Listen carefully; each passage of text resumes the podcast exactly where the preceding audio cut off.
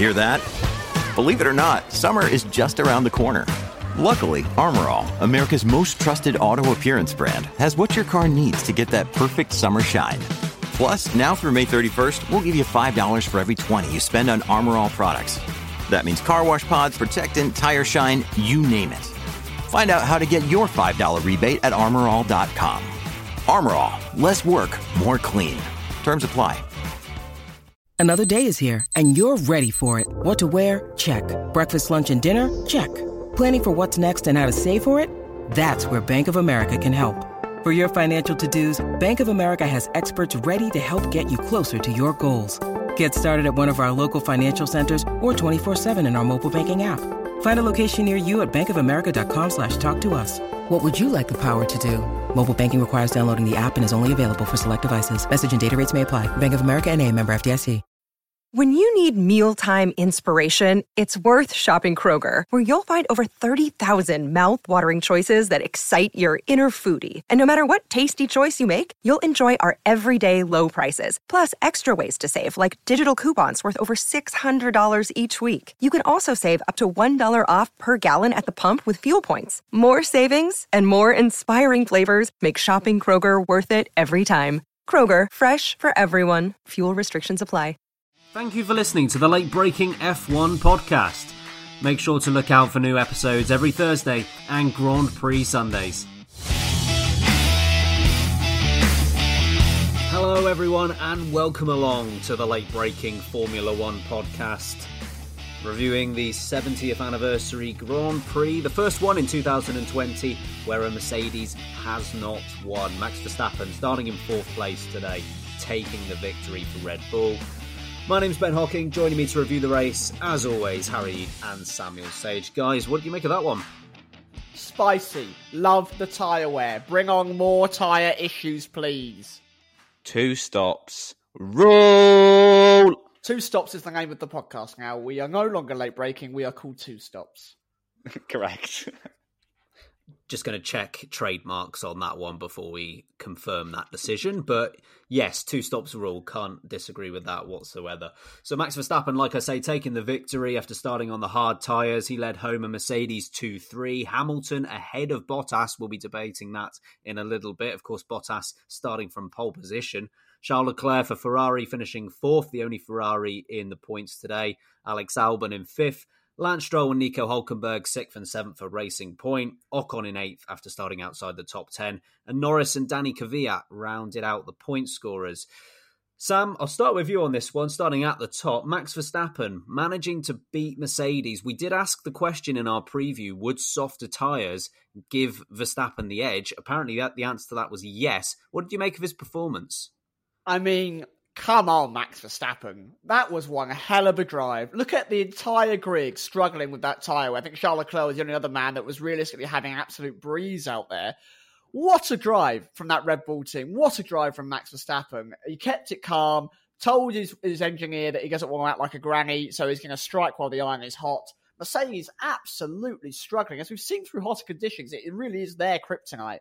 Max pulled out an absolute blinder. I am so impressed with Max Verstappen here today, and it shows why he really is going to be a world drivers champion at some point in the future. It might even be this season. Who knows, depending on temperatures, if things carry on going this way and maybe we have some more tyre interventions that crop up.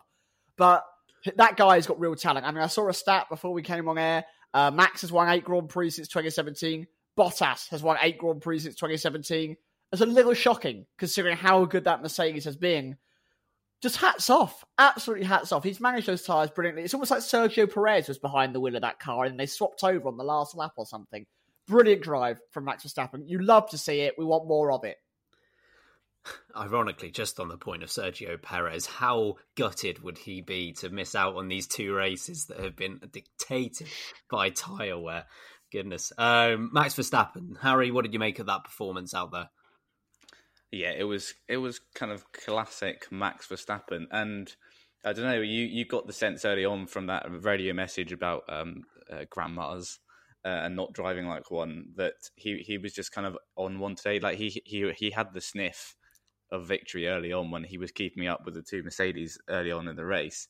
Um, and yeah, he was just I just absolutely on one. Um, it was it was great to see, and just great to see someone else challenged the Mercedes. And even with that dominant pace in qualifying, they still they're still beatable at some point. So that's great to see as well. Um, but yeah, Max was Max was mighty. I think that first in in particular was just mega. Whilst seemingly everyone else on the grid was falling away, he was the only one who could manage his tires properly.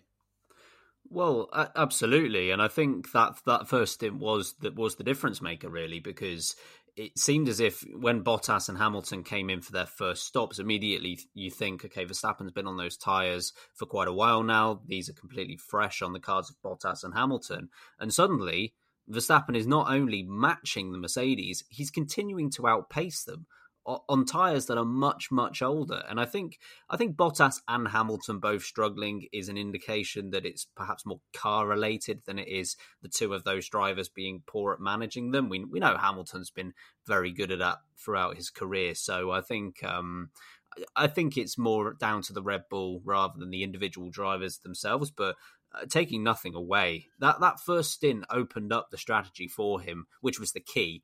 Um, I know throughout the first few through the first few points of the race, it was a case of okay, if Verstappen can one stop this, he could be within a chance. That first stint enabled him to not only have that as a viable strategy, but it also then gave him a two stop as a viable strategy too. So, um, yeah, just just opening the door for both really. And even though Verstappen was essentially left to fight on his own against the two Mercedes with not having a rear gunner in that fight, that pace was so good that it didn't end up mattering. So really impressive from the Mercedes guys. Uh, Sam, were you disappointed that, that the Mercs couldn't keep up in terms of tyre wear? Well, yeah, I am, but at the same time, I'm not. We see the Mercs keep up with everything, every other race of every other year since I can remember almost watching Formula One at this point now. It's been that long. So, you know what? Have a, have a race where you find it difficult, lads. And it was it was good to see Mercedes actually try and have to dig deep and do something a bit different and counteract and grow and come up with different strategy elements and try and pitch off the drivers against each other. It was really exciting to watch them have to go down that rabbit hole and come up with something new. So no, full props to Red Bull. You took advantage of a really difficult situation. Your car works better in that scenario. Well, Max's car works better in that scenario. And uh, well done. Well done for taking advantage of it. And you know what, Mercedes? You've been brilliant at 99.9% of all Formula One related things for the last God knows how many years. I guess it's time to step up and try and do this one as well. And they probably will. If we get the same tyre compounds coming in for the rest of the season because Pirelli fancy it, then um, don't be shocked if within a race or so, Toto has turned the whole thing around and we've got a whole new look Mercedes that works perfectly with those those tyres. Those engineers there are fantastic and they will come back fighting. But no, full hats off to Red Bull. I'm more excited by Red Bull's ability to master that difficult strategy than I am about Mercedes' failure. They lost one place technically across the whole thing. Instead of finishing 1 2, they finished 2 3. So for me, it's still a good race, Mercedes. They still grow their, their Constructors' Championship points. They can still technically walk away happy. Bottas might not, but Mercedes will. Yeah. Um, Harry, do you think with with Spain coming up next week, Spain in August, um, and then Italy and Belgium coming up as well, still in the summertime, do you think that Mercedes need to almost weather this storm and um, get back to a point where temperatures start to go down again and they're back in their comfort zone? Yeah, it's an interesting one, isn't it? Because we might be due a couple of hot races still, with Spain uh, particularly. Um, they've got they do have to watch out for Verstappen. You know, he's already jumped up to second place in the championship. Um, uh, yeah, I mean, uh, not not to say they should be really worried. That car is still clearly the quickest car on the grid, but if they have a few more races like today, we know that Max is going to be there to to pick up the spoils. So, yeah, they they obviously will want to weather this storm and hope that cooler cooler temperatures return um, pretty quickly because they're not going to want too many repeats of today. A one off or a couple is okay, but um, yeah, it's going to be fascinating. Uh, it, Red Bull are going to be doing what's the opposite to a rain dance, a hot dance. I don't know, but every race they want to be really, really hot temperatures so they can uh, have a challenge to the to the Mercedes cars. Yeah, I think these these cars are, are so complex that even with the might of Mercedes, there's always going to be one weakness about a car at least one weakness that is it, you can't build an indestructible car, and we've found really that it is the the high temperatures that is this Mercedes flaw, and it, it's not completely out of character. It's something they've been um, poor at compared to their rivals in previous years, and it seems as if that that has been exacerbated this year, and it's it's disappointing really because you know Mercedes are so good in every other area, but like I say, it's it's very difficult to cover off absolutely everything um, and and ensure you are perfect in absolutely every aspect. So um, yeah, they'll be disappointed. I think what Mercedes do pretty well is when the situation isn't going their way, they still manage to limit the damage pretty well. Ultimately, they've taken 34 points out of the race today, which is only one fewer than Red Bull did. So it's far from a disaster from their perspective. Um, Sam, do you think it was uh, an oversight from the Mercedes guys to not try and qualify on the hard tyre? 100%. Why would you not try and split that strategy? You know that both your cars are going to be, I mean, even on a bad day, top four. So what what harm have you got by going, you know what, Lewis, you go on the hard tyre, Valtteri, you go on the medium. Why not give it a go? If you've seen that Verstappen's managed to get through on that harder tyre, when you saw what happened to tyres in the race last time out, why not have a crack at it? I mean, it was fantastic that we saw such a changing tyre compound choice and not a single car starting on the softest compound. That's the first time ever since Pirelli took over from the uh, the league manufacturer of tyres for Formula One. I mean, give it a go. You saw how. I mean, to be fair, would it have made much of a difference? Mercedes tore through those hard tyres so quickly. Something is clearly up with that car when it came to those tyre wear. It was not working for them. But uh, I think it was definitely worth a, a split in that strategy, try and combat Red Bull. But once again, Mercedes have the upper hand because Alex Albon is just a little bit too far back. So maybe they thought they got away with it. But we'll get onto that a little later. Yeah, give it a go. Why not? What harm have you really got? You didn't win the race, so you may have done this time. And I mean, this is a, something of a prelude to the discussion we'll get into in just a little bit. But splitting the strategy between mediums and hards and which driver goes on to which, Sam, how would you how would you mitigate that? How would you decide who gets what call? Yeah, I honestly don't know. This is why I'm not Toto. This is why I don't get paid lots and lots of money. Um, and I live in a, a two bedroom flat in Croydon. Um, you know, it's it could be a lot better. But honestly, that's a tough choice to make. You have to realistically go with, I guess, put Lewis on the hard tyres. He's the championship leader, so maybe it's the first say. He's technically first driver. I know Mercedes don't really lean that way, but that is the case. Um, and we know that Lewis is a little better at saving his tyres over Valtteri. So maybe you swap it then. Maybe you give Lewis the mediums because he's better on the longer rungs on the tyre wear. So you give Valtteri the harder compound to manage for longer because it's easier to run on. There's a load of different differential reasons that you can pick up and put down as to why someone should do this and someone should do that. I don't know how they've managed that one, but they managed to do it with Verstappen and Albon, and there was no real complaints there. So I'm sure they could do it at Mercedes. Harry, were you surprised not only in terms of Mercedes actually, but also of other cars that there was no attempt to to start on the hard tire?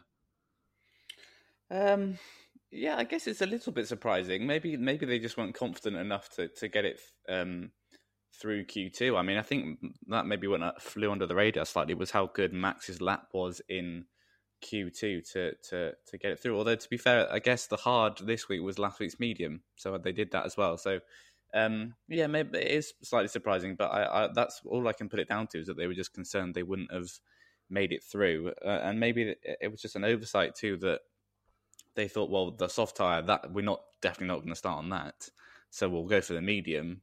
When in fact the medium was just as um, you know susceptible to, to wear. So um, yeah, it's a strange one. It just shows that you know Red Bull are have always, and I guess will always be just you know on top of their strategy game. They you know they're always the ones to do something different, and and this this week it's paid off. And I think the the weakness of the medium tire was really was really evident in the race in in Max Verstappen's strategy. I think if they had complete control over the strategy and there wasn't a mandatory tire rule, I think Red Bull would have done 26 laps on the hard tyre, come in for some more hard tyres, and done the other 26. I don't think they'd have bothered with the medium tyre. And I think on hindsight, pretty much everyone would have agreed with that. Red Bull put those mediums on Verstappen's car for I, I can't remember how many laps it was, but it, it felt like just a few. Um, it was it was almost as if it was obligatory; they had to do it. Um, but if they didn't have to do it, they wouldn't have done. And uh, I am a bit surprised that that Mercedes didn't at least try something. It's a point that Paul di Resta made at the end of end of commentary that um, you know these guys all qualified on this tire last week because it was last week's medium. So you know the the Mercs qualified on it, and I'm surprised someone didn't. I'm surprised they didn't at least go out there and, and, and try it. Um, you know, they even went out on the soft tire um, as a kind of dummy run um, at the end of Q2, which um, was never going to happen. They saw Verstappen do it. Um, you know, it, it, was fairly evident from early on in the session, so it's not as if they had no time to react to it either.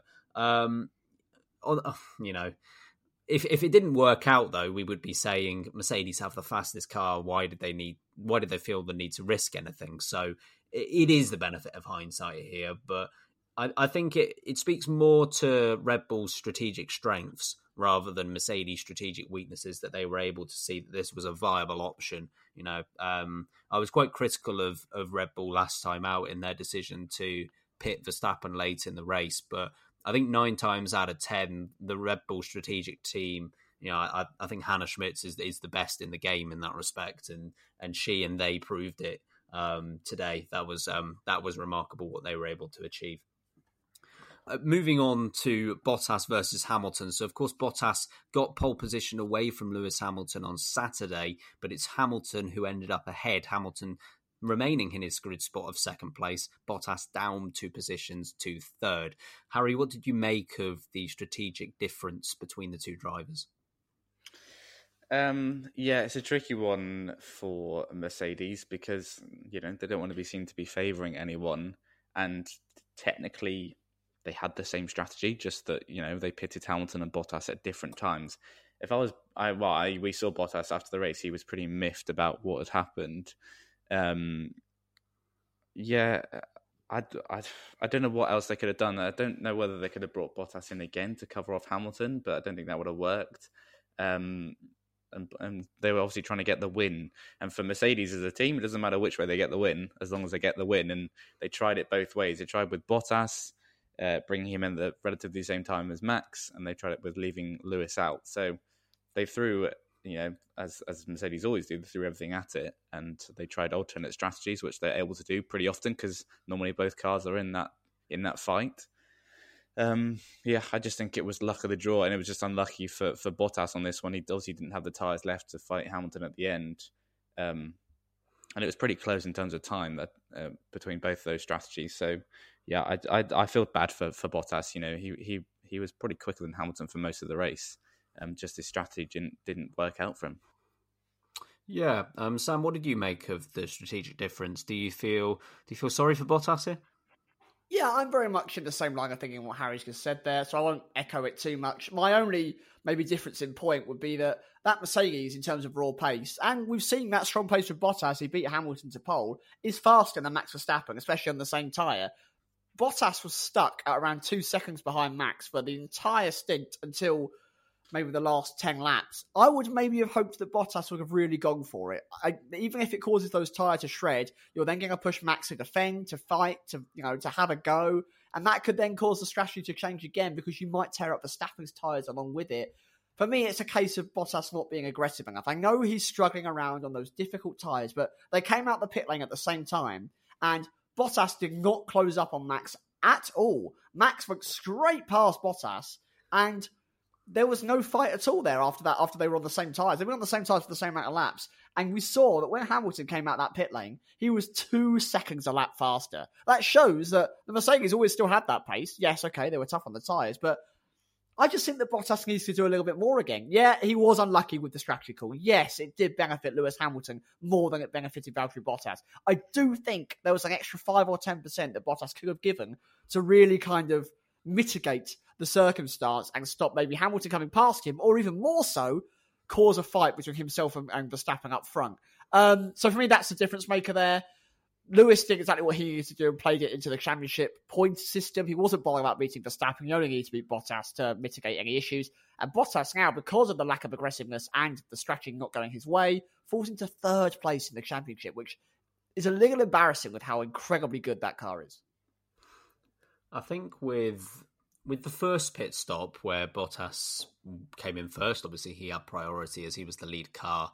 Um, I've got no problem with that. Obviously, Hamilton came in straight afterwards. You know, no problem with that at all. Um, it, it's a real shame because I agree with what you said, Harry. I think Bottas was the quicker of the two drivers out there today. Um, that first stint, I think Bottas had the edge. I think he was even slightly better in terms of tyre management early on in the Grand Prix. And I think it is just really bad luck that the strategy ended up not being the not being the best one. And not not to say that Hamilton didn't do a great job after he came out of the pits. Um, he did have that tire advantage, which he was able to which he was able to take advantage of. But yeah, I, I think Bottas has just got really unlucky here, and I don't think it's Mercedes' fault for what they did. Um, if it had worked the other way round uh, and Hamilton had pit at the same time as Verstappen and and it was it was Bottas that had gone about eight or nine laps longer and it hadn't worked out, you know, Bottas would complain, rightfully so, saying that they'd left him out to dry, which was looking like what was going to happen.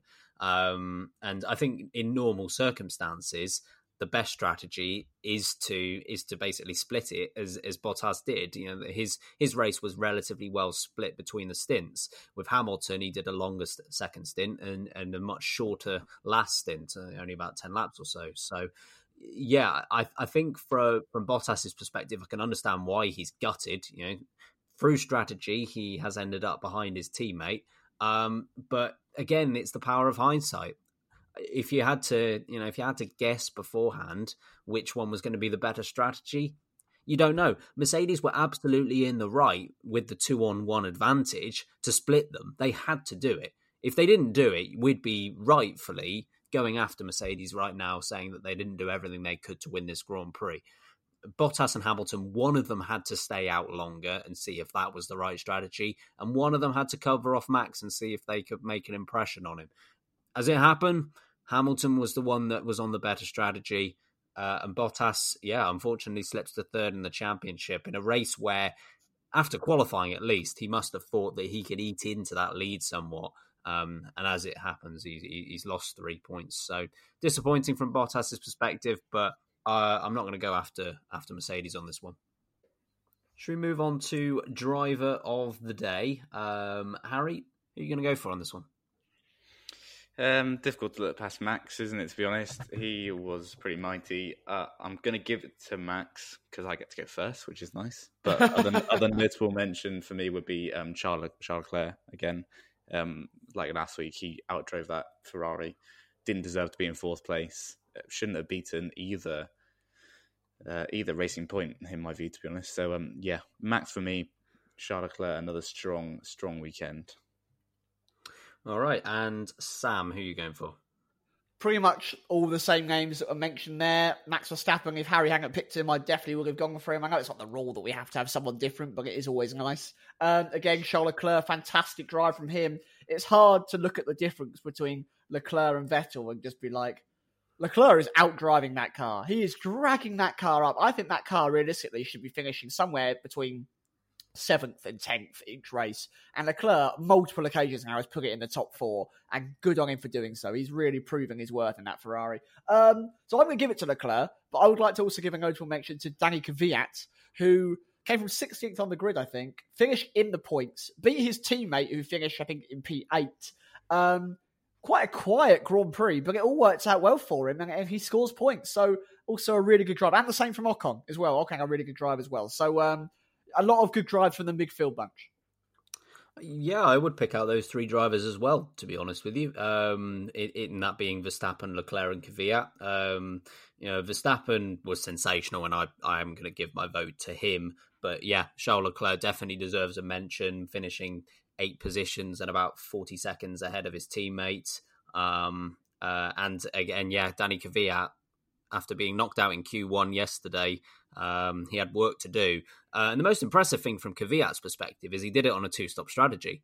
So, you know, Kvyat was on a two stop. Behind him, Sainz was two stopping. Gasly, Vettel, they all two stopped as well. So it's not as if Kvyat was able to get there on the basis of a one stop like Ocon did. So, but yeah, fair play to Danny Kvyat, but my vote does go to Max Verstappen. And worst driver of the day, Harry, who's your pick on this one? Um, I sense a certain German driver in red is going to be mentioned a lot. Uh, he, wasn't great on that first lap. Um, of course, I mean Sebastian Vettel, but for me, I'm going to go for uh, Daniel Ricciardo. Just a, another bit of another rookie error, similar to Vettel, just sort of, sort of dropped it on his own in a car that well, Ocon, you know, finished eighth, I think. Um, you know, and Ricciardo started fifth. Uh, yeah, and was having a good race until that mistake. So I'll go with Ricciardo because I think Vettel's probably going to be mentioned anyway. and we will get onto the contrast between the Ferrari drivers in a later topic. Sam, what are you going for here? Oh, this is really difficult. Um, yeah, Vettel does deserve to be mentioned. You can tell that the car he's driving feels like an absolute pig, and he's tugging at each ear to go left and right at the moment. Um, and you feel sorry for him. We we saw, and we'll get onto it, but you saw for the first time ever that realistically Vettel told his his team you just weren't good enough, and I'm fed up of it. Um, Daniel Ricciardo is another great shout.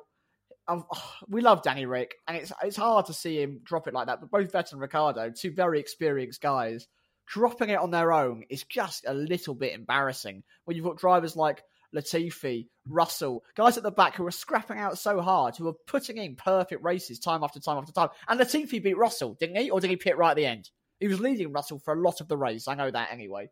Um, so I think uh, Latifi doing well. Um, yeah, I'm going to have to just give it to Sebi Vet, but I think there's some mitigating factors in there, but it's still not good enough when your teammates in fourth place. Um, yeah, I'm going to go with Sebastian Vettel, and I uh, won't waste too much time on this one. Eight eight positions lower than your teammate isn't acceptable.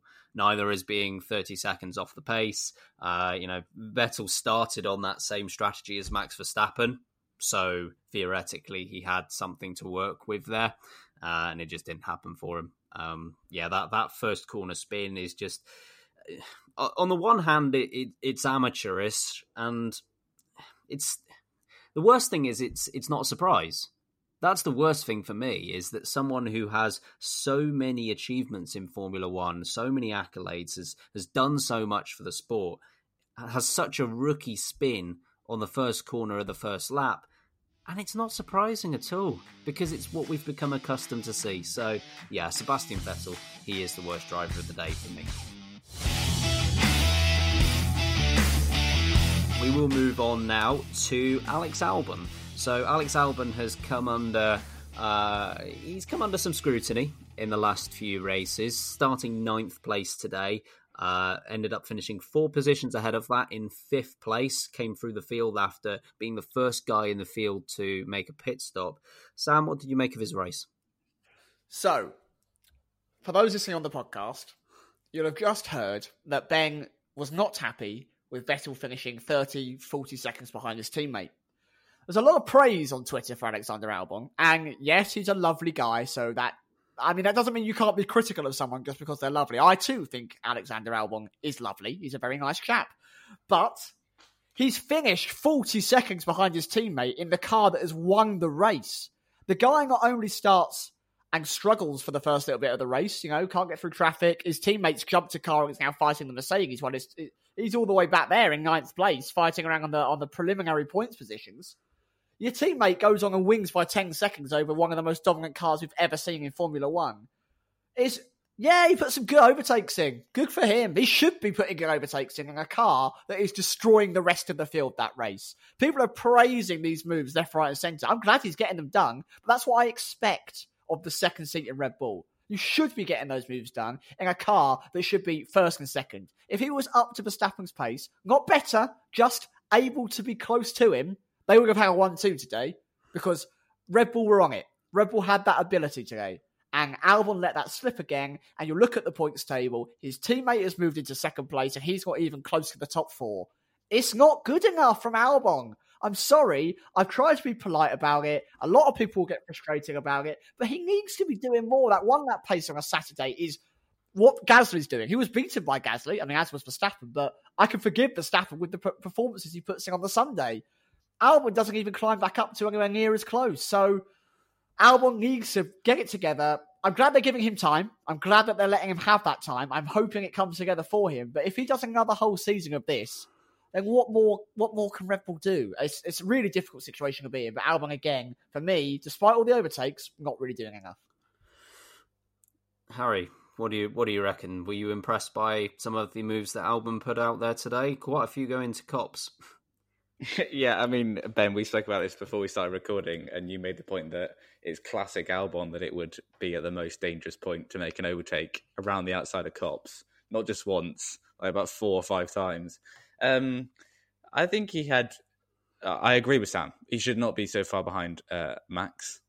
Um, but I, I do think he had a relatively good race in terms of c- climbing back up. I think where where it's really letting him down is qualifying currently. He's he's sort of nowhere in comparison to Max when it comes to qualifying. So I I do think maybe if he can pick up his qualifying pace and be closer to Max there, then that might benefit him during the race. He made a slightly different strategy work well in the end. He finished P five. Um, but yeah, he's obviously got to be closer to Max to keep that seat. But I still think that Red Bull, if they if he continues to you know make places up in the race, be slightly impressive making those moves. I do think they'll they'll still keep him, to be honest. And he did beat Gasly, which is obviously the minimum. He should be beating Gasly. Um, shouldn't be being out qualified by Gasly. But um, yeah, uh, it was it was a it was a good recovery. It's not you know I'm not like as Sam said the people on Twitter you know bleating on about how amazing it was that he finished fifth because he should be he should be Max needs a rear gunner in that fight against Mercedes. Some uh, more often than not, he loses out to a Mercedes fight because he's got to deal with two of them. So he needs someone else there so they can Red Bull can do something else with with the strategies. So yeah, he's got to be closer. It was I think it was slightly more encouraging today, um, but still still more more work to do for Alex. Yeah, I think fortunately enough for Albon's perspective and indeed Red Bull's perspective is that if Hamilton had been just that bit quicker on that last stint and he ended up overtaking Max Verstappen and winning the Grand Prix, the spotlight would be a lot heavier on Alex Albon, saying, well, if Alex Albon was in the picture, maybe that strategy can't happen and Verstappen wins the race. Fortunately, from his side, that didn't happen and Max was able to cover both of them. But there are going to be plenty more races where that isn't the case. Uh, and Max Verstappen does need someone, he needs that protection. Um, I'll, I'll, be positive about Albon to start with because it's not going to end positive. Um, the moves that he made in isolation were very good out there. Um, you know, he made a couple of belting moves into Copse, made a couple around the outside of Stowe. Um, he was effective with those moves. He was efficient. The one on Kimi Raikkonen was was absolutely fantastic. Belting, um, absolutely belting move. Yeah, yeah, absolutely. And I, I, think Albon, when when it doesn't all go wrong, can make these incredible overtakes. And it's one of the main areas of criticism of Pierre Gasly when he was at Red Bull is that he wasn't making these types of moves. And Albon did make those moves, so fair play to him. And to say actually to defend him slightly in qualifying as well, because he was a few temps off the mark, and whilst I don't think that's necessarily acceptable, I think that difference is being um, is is being highlighted in a way that wasn't the case with Gasly last season as well. In that the Red Bull last season, Alex Albon could afford to be three or four temps slower than Max Verstappen and still claim a comfortable sixth place.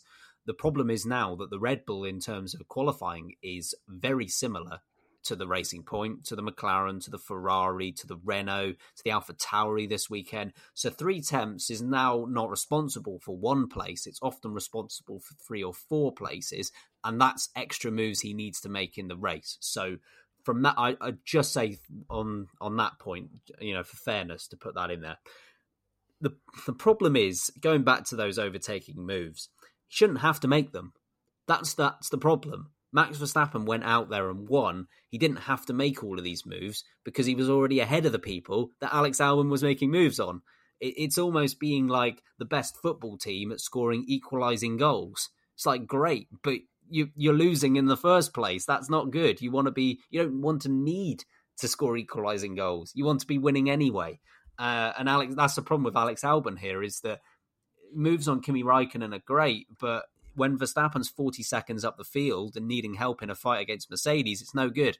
Um, he just, and I, I, think I said this at the end of the last race, really, he just needs a weekend where he is within a tenth or two on qualifying and finishes within, I'll, I'll say 10 seconds. I'll, I'll, extend to 15 seconds at the end of the race. I, th- I, think that's more than fair enough to expect someone to finish within 15 seconds of a teammate. He needs a consistent weekend where he, he proves himself in that respect because these flashy moves are, are brilliant and they need to be made in the position that he's in, but don't be in that position in the first place. Sorry, Alex, I do love you.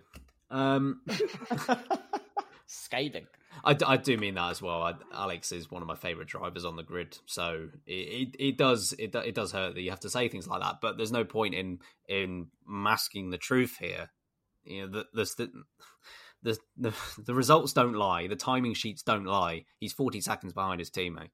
That our our feedback comes from a place of constructive criticism because just how much we like Albon. You know that that really is the truth between between between a lot of us. We are big fans of his and it is difficult to see someone who has so much potential get praised for being mediocre at times. Uh, yeah, and and ultimately the criticism would be the same regardless of whether it was the other way around, whether it was uh, two other random drivers on the grid. You, you, can only look at it based on based on the facts rather than the the personalities. Um, that's how you have to look at it. Um, moving on to Ferrari, because this is another case where one driver was quite uh, a long way up the road than the other. So Charles Leclerc finishing P4, Sebastian Vettel, I think about 30 seconds or so behind, out of the points again in P12. Um, Harry, is, is this again a, a worrying sign for Vettel? Yeah, uh, undoubtedly. Um, I know there's been talk of maybe there's something wrong with his car, like they, they might change his chassis, but I just think it's it's mentally. Uh, I don't think he's checked out. I just don't think he's he's there in the team, and he needs. I don't know who tweeted it. Someone said he desperately needs a control alt reset, control alt delete reset, um, which I think he does. I think he needs a different environment. And there was a pretty punchy radio message from Seb about the strategy. I think they they plonked him back out in behind that queue of the two Renaults and McLaren and something at a Haas or something. Um, and he, he wasn't happy about it. And he said, "You've messed up." Well, we don't. I don't think I've ever heard Seb, you know, publicly call out uh, his team like that before. Um, so I just think it, it's a messy divorce they're going through now. He he's clearly annoyed at the at the team for for for dumping him so unceremonious, um, unceremoniously. Um, and I just don't think his confidence is there. I mean, we've seen him spin before, but never never like that on you know the first corner where it was just a very rookie rookie mistake from Seb. Um, yeah, it's it's not good enough, and well, it's not confirmed if he's going to Racing Point. I think the rumors are that it's likely he will. I just pray that that is the reset he needs. It's the like he had in 2014 when he left Red Bull pretty, you know, pretty uh, low and went to Ferrari and was, you know, re- rejuvenated and ended up winning the second race. I just hope that's what's happened happening here, and we're not witnessing the slow decline of a of a great driver. Sam, what did you make of the, the, the gap between the Ferrari drivers out there? Well, I can't say one thing about Albon and Verstappen and not say the other about Vettel and Leclerc it, it wasn't good enough. Sorry, Vettel spins like an absolute rookie on the first corner of a race. What have we always said? You can't win a race on the first on the first corner on the first lap.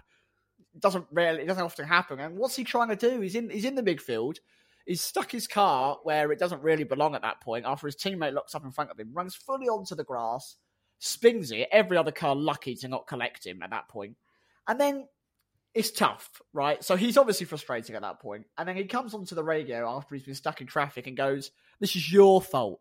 This is and how rarely how, how rarely do you hear an F1 driver literally blame a team like that for a fault like this? This is your fault. Not not like oh, what we're doing. Like, what's the next step? Like, how do we fix this? What's going on? You've done this. You've messed up. And Harry was right in saying it is a messy divorce. This is wrong. But if you don't spin, Seb, you probably don't lose the good 10, 15 seconds that you puts you back in that traffic for a start. That won't help. Um, so that that would be great, really. And then you know, even with like Sainz had an issue in the pit stop, he was held up. and Also had a slightly issue with Ty. He's still behind him as well. So if you don't spin, you're in front of that group. You're finishing in the points, Seb. You're costing yourself points there by having another rookie spin. And we used to take the Mickey a little bit out of you know Sebastian Vettel spinning. It became a bit of a joke. You know, he could perform under pr- pressure with wheel to wheel racing, and he'd, he'd, lose the back end a little bit. But now it's becoming like a regular thing. He's facing the wrong way around, like one every three or four races. He's a four-time world champion. The man, if Michael Schumacher and Lewis Hamilton didn't exist, would be the highest race winner of all time. And look at him; he's becoming a Formula One meme. I I want Sebastian Vettel to be the best that he can be. The man is lightning quick when he is what he can do, you know, but you're comparing him against a two time winner, a rookie essentially. He's only been in the sport for two and a half years. And Charles Leclerc is driving the absolute nuts and bolts of that Ferrari. And yes, I know that a team can set up a car in terms of development focuses slightly more on one drive than the other. We've seen it with Red Bull, now we're seeing it with Ferrari. Understandably, they're going to focus more on what Leclerc wants, but I'm shocked to see a 30 to 40 second gap across a race distance with a four time world champion. Get him to a different team, get him doing something new. The man needs to have a smile on his face because this is horrible to watch. I'd be shocked if he makes it to the end of the season driving that Ferrari car because it is appalling stuff. I mean, Charles Leclerc fifty-seven points, Sebastian Vettel ten points. I think that that speaks volumes as to what's been happening this season. And Charles Leclerc in the in the five races we've had has finished in the top four on three occasions. None for Sebastian Vettel to this point. Um, you know, Charles Leclerc today scored more points than Sebastian Vettel has scored all season. Um, and uh, yeah, that, that thirty second gap, it's unacceptable. And yeah, the, the, spin we've already gone through is is is not is unbecoming of someone of his stature and of his achievements, and um, is is not something you'd expect from an F two driver, let alone a four time world champion in Formula One. And uh, Charles Leclerc's walking away with this. I think for me, the most frustrating thing about this is because that strategy put him in a good place to succeed. We saw that Charles Leclerc was able to go, I can't remember how many laps it was exactly, but Charles Leclerc was able to pull off a one stop race after starting on the medium tyre. We saw how good Max Verstappen was on the hard tyre starting on that compound. And Sebastian Vettel had the scope to do the same thing. He was on that hard tyre starting in 11th place. Now, I mean, theoretically, I actually think that is a better position than some of the guys who started on medium tyres in about seventh and eighth. I think he had a really good opportunity to go very long on that first stint, which he didn't really, um, and then you know uh, switch to the medium tyres and go to the end. Um, again, they, they, decided to pit him, and yeah, I don't think the team are blameless here because they decided to pit him uh, for hard tyres, basically writing off the one-stop strategy straight away. Um, you know, you at least keep that option open, even if even if it's not open um, to you. I mean, it might still appear open to others, prompting different strategic calls that are that are not the best for the other teams. So. I, I think this is um, this is a messy divorce. I, it, it's the right phrase to use here because the team are letting Sebastian Vettel down. Sebastian Vettel's letting the team down. Um, neither side is getting what they want here. Uh, and, and, Sebastian Vettel, I mean, it, it, it's embarrassing. It is really embarrassing. And um, I mean, moving on to what to expect from him next, because we have seen those rumors about him going to Racing Point. They've accelerated quite a bit in the last few weeks. Harry, how concerned should Racing Point be that this is not uh, this is not environment related, and this is related purely to his driving skill? Um, I know. I I think I don't buy that. I think it is environment related. I just think Seb, I, he's not lost it. He's not forgotten how to drive a car quickly. I mean, it was, you know, it was only a year ago he was getting a pole in Canada. He he won in Singapore. Um, I don't think that he's forgotten that. I just think he, as a driver, his head has got to be in the right place. So I think we saw it at Red Bull in 2014. Um, and he just needs he he just needs a different environment. Whether Racing Point is the right environment, I don't know.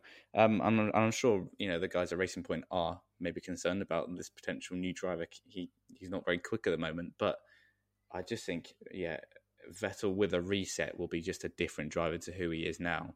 Um, and I guess when, when once you're in that rut of lack of confidence, it's very difficult to drag yourself out of it, no matter how good a driver you are um, yeah, I, I I do think that a new environment at Racing Point will will change Seb. Um, yeah. Sam, do you think that Racing Point have any reason to be concerned here about the decision that they take? Mm, I'm going to go with no, and I'm going to agree with Harry. I'm, you, you don't suddenly lose the ability to be a four time world champion. I think history has shown to repeat itself, and this is a classic case where when a team was formed around Sebastian Vettel in the in the world of Red Bull, he thrived. He was on top of the world. That man could do anything with a race car. He could beat the very best. And Mark Webber wasn't happy about it, but he was a number two driver, and the focus was never on Mark Webber. Uh, not bad for a, a, number two driver, as Crofty said, 8,312 times across this race weekend. Accurate. It's pain, so painful. Um, but Vettel absolutely thrived. And then Webber retires, and they bring in Daniel Ricciardo, a young up and coming guy who has got pace to burn. And in his first season, beats Sebastian Vettel because it's not the status quo for Sebi Vet. He's no longer got a race winning car in terms of taking the championship. And all of a sudden, he's got a youngster who's dragging performance out of that car, and he beats him. And Sebastian Vettel doesn't like it, leaves, goes to Ferrari, where he's then up against Kimi Raikkonen, the man that has not had pace to burn, to use the same expression, for what feels like seven to eight years now. You know, he's, he's gone. He's just a, a man who can deliver a consistent race. And again, the team form entirely around Sebastian Vettel. They build the car that he wants, and Kimi's not a complainer, really. Kimi just gets on with the job, and they allow that focus to be around Vettel. And, and Vettel almost seemed like Ferrari's saviour for a while. And again, he almost had that championship for him until he did fluff it at the end, I think, what, 2018. And then, as Harry just mentioned, he gets a, a pole in Canada. Should possibly have rightly got the win in Canada, gets the win in Singapore. You know, was possibly going to get the win in Russia before all chaos formed. Was going to do great in Brazil. Um, he, he, had talent to burn at the end of last season. He had, had brilliance coming out of that car last season, but Leclerc beats him, and Ferrari have a change of heart, and they see a new focus, they see a new future, a new hope, to quote Star Wars. And um, and then it's gone again. It's gone again for him. It, it, the new youngster has taken kind of the head of the team. He isn't the focus anymore. The car isn't built to his liking 100%. And we see it drop. But this drop is meteoric in comparison to what happened at Red Bull. He was still had that almost like that fight in him. But here it's like I, the Ferrari dream has been crushed for him. And this was his dream in Formula One was to win championships with Ferrari. And it's not going to happen for him. And I think that's hurt him even more in terms of morale. So Leclerc is the focus.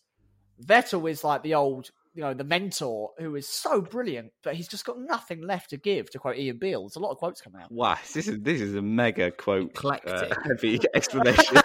but I think I think that's it. I think going to Racing Point to be Aston Martin, the focus will be around him. Lance Stroll will learn from Sebastian Vettel, and yes, it will be Lance Stroll who is team who's his teammate.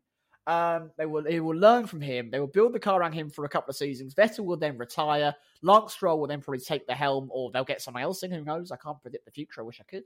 Um, and I reckon it'll be good for him. I don't know if we'll ever see Sebastian Vettel win a race ever again, but I do hope that we see him able to fight competitively where his car's performance actually belongs. Um, I think Racing Point would be foolish to be anything but a little bit concerned. Um, I think they, they rightfully would have concerns at this point because I could see this going both ways. I could very easily see it going the way of he needs to get out of that Ferrari environment, and then when he gets into the Racing Point slash Aston Martin environment, it, it works for him, and he's able to get back to the old Seb. Again, wouldn't be surprised if it was the other way around. I wouldn't be surprised if he goes to Racing Point, continues to make these errors, uh, and suddenly they're looking at Sergio Perez not being in that seat anymore, although I still think there is a chance that it will be Perez and Vettel, um, I, they'll look at that seat and think, wow, we had Sergio Perez, who is not error free, but has done a really good job for the team for so long. Um, and and they're going to look at that and say, you know, if Seb makes continues to make errors, they're going to regret the decision. And maybe maybe it doesn't end up that. I'm not sure, but I could see both happening. That's the point. And they should have their concerns and they should really think about this decision. I, I stand by. I don't think Vettel could go into that seat and do a better job than Perez. I really don't. And Sebastian Vettel, if this was a one off, like is it if 2020 was a complete anomaly, fair enough. The problem is this has been going on for a few years now. You know, 2017 was a pretty good year for Seb. I'll leave that one out. But 2018, he was in the championship fight. He was quick, don't get me wrong, but he made errors. He made a lot of errors that year. 2019, you know, he was, I think, fewer errors in overall, but he was beaten by a rookie teammate. And, and you know, the environment at that point, Vettel still got his future ahead of him at Ferrari. He's got no idea that the contract isn't going to be offered to him. He's got no idea that Leclerc's going to be the future and that there's no space for Vettel whatsoever. At that point in time, coming off a year where they had a had a had a car to win a championship, there's still plenty of optimism there, and he still couldn't beat Charles Leclerc. It's only really this year where the environment's gone sour due to the situation contractually between Vettel and Ferrari. So um, I don't think this is completely down to environment. And I think this is somewhat down to Seb's driving. You know, you're right in what you say. You don't forget how to drive overnight. So there is, I think there is some environmental play in that. However, I just don't believe that's 100% of the issue at play here.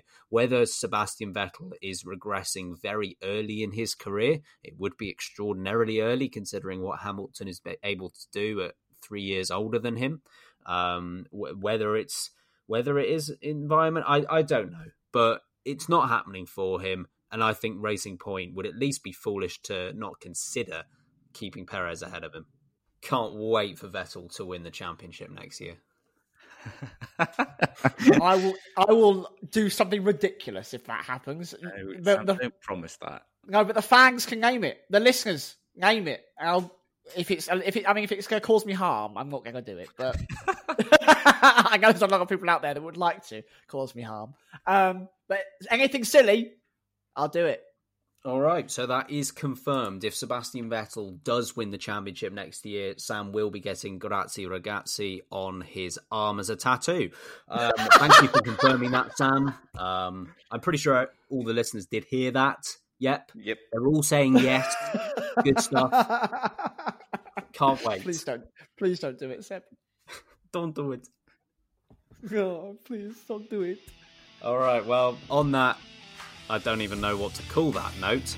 I think we should get out of here. Sam, if you wouldn't mind doing the honours.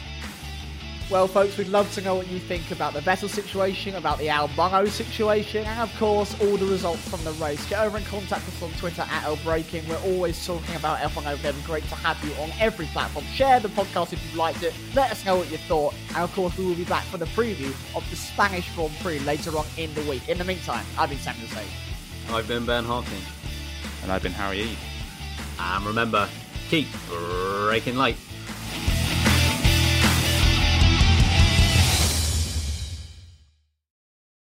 Sports Social Podcast Network.